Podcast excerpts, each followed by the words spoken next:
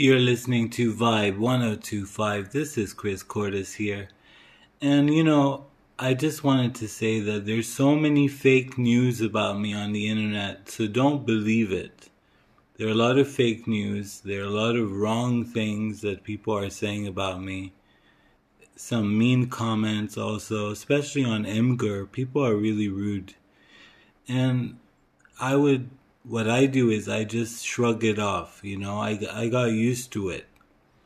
You know, being in the public eye is, you know, I've gotten used to it and I don't let, you know, I have thick skin and I don't let people get on top of me.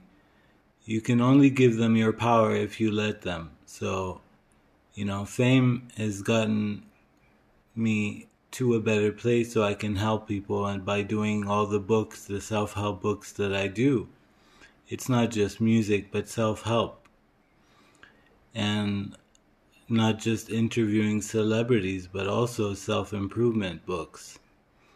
So I just wanted to share this with you. That's it for now, and we'll be back after the break.